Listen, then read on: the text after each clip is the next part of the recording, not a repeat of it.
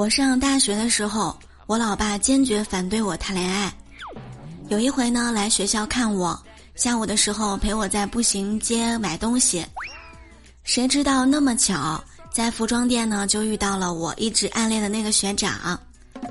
我呢偷瞄了他一眼，发现学长也在偷偷的看着我。我老爸似乎觉察到了，然后拥着我肩膀大声的说道，嘿，宝贝儿，我难得瞒着媳妇儿来看你一次，你看上什么就买啊。